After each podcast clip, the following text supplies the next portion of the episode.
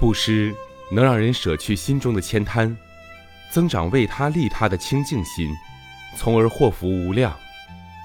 人天福报没有穷尽的时候，布施修善也没有数量多少和时间长短的区别。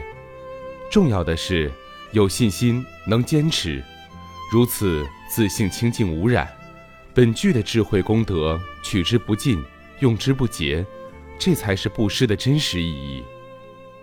有一天，佛陀游化到舍卫国，祈书给孤独园。乔萨罗国波斯匿王接到了消息后，立即动身前往礼拜，并邀请佛陀及弟子们到他的国家，接受三个月的供养。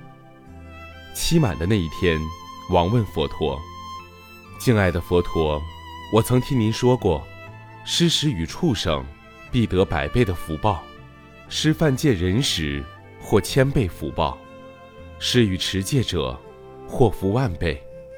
何况施与成正等觉的如来？如今我供养了佛陀及清净比丘僧众，所获得的福报应该不可限量。我今天总算是功德圆满了。佛陀知道国王误解了修福的道理，便说道：“大王，您千万不要这么说。”众生的生死轮回路长，修福报是永远都不嫌多的。佛陀接着又说：“过去有一位名叫地主的贤君，他为了要感谢忠心辅佐他大半生的善明大臣，便将一半的国土交给他治理。由于善明管理得法，国内土地日渐丰熟，人民安居乐业。后来。”善明小王的夫人生了太子，名为灯光。灯光太子长大后，不贪恋王宫的繁华，舍弃王位，出家求道。由于他精进不懈，后来成就了佛果，并陆续度化了八十亿众人，成就阿罗汉果。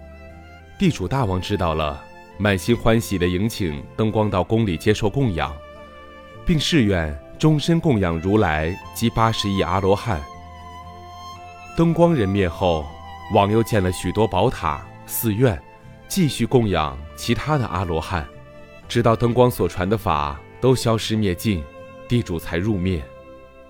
而我，就是那位地主国王的前身。七万年来，我供养如来；在接下来的七万年，我又供养舍利，却从不曾想要过修道求解脱。如此经过了好几世。当时所修的福报，到现在已经全部用尽了，一丝一毫没有剩下。所以大王，请不要说我所修福报皆已圆满的话，应该说，我不求生死轮回中有福报可享用，但能将它用于修道，以求取究竟的解脱。波斯宁王听了佛陀的话后，涕泪交替地向佛陀顶礼，忏悔自己的无知。我们行善布施，应该追求永久福德，而不是一时的短暂福报。正如《金刚经》所言：“一生一世的幸福是有限、有量、有尽、有为、有漏的；永久的幸福才是无限、无量、无尽、无为、无漏的。盗贼不能偷，水火不能侵，永恒不缺失。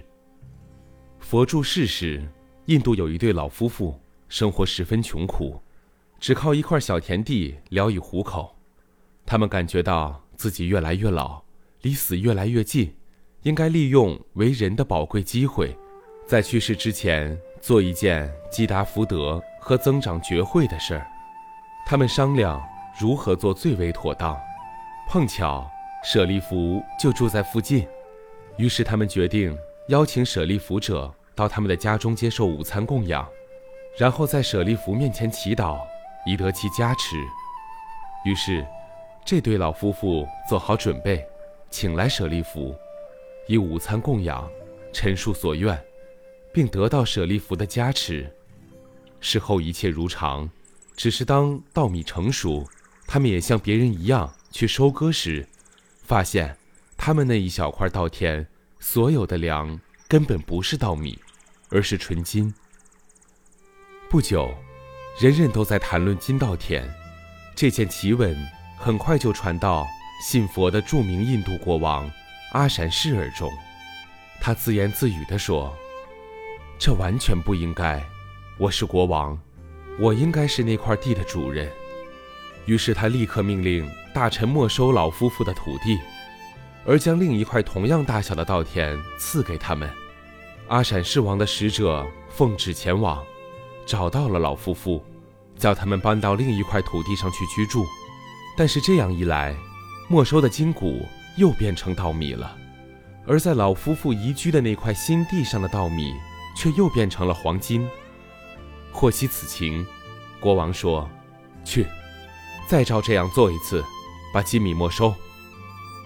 这样连续做了七次，每次当使者没收老夫妇的地，而把另一块给他们时，都发生了同样的事情：国王得米，老夫妇获金。七次过后，人们特别想知道这件奇怪的事情的缘由，于是他们去见佛，把情形描绘一番。佛听后，为他们解释了老夫妇今生做功德。与其今生得果报之间的业缘，布施如同在田地播种，因缘和合时就会开花结果。然而，发心布施要有智慧，若能以清净心供养三宝，如同在沃土播种，果实必定丰硕肥厚。三宝是度脱众生，舍离老、病、死、海之间牢船，以清净心、恭敬心。欢喜心供养三宝，令正法久住，必能为自己及大众开创光明的未来。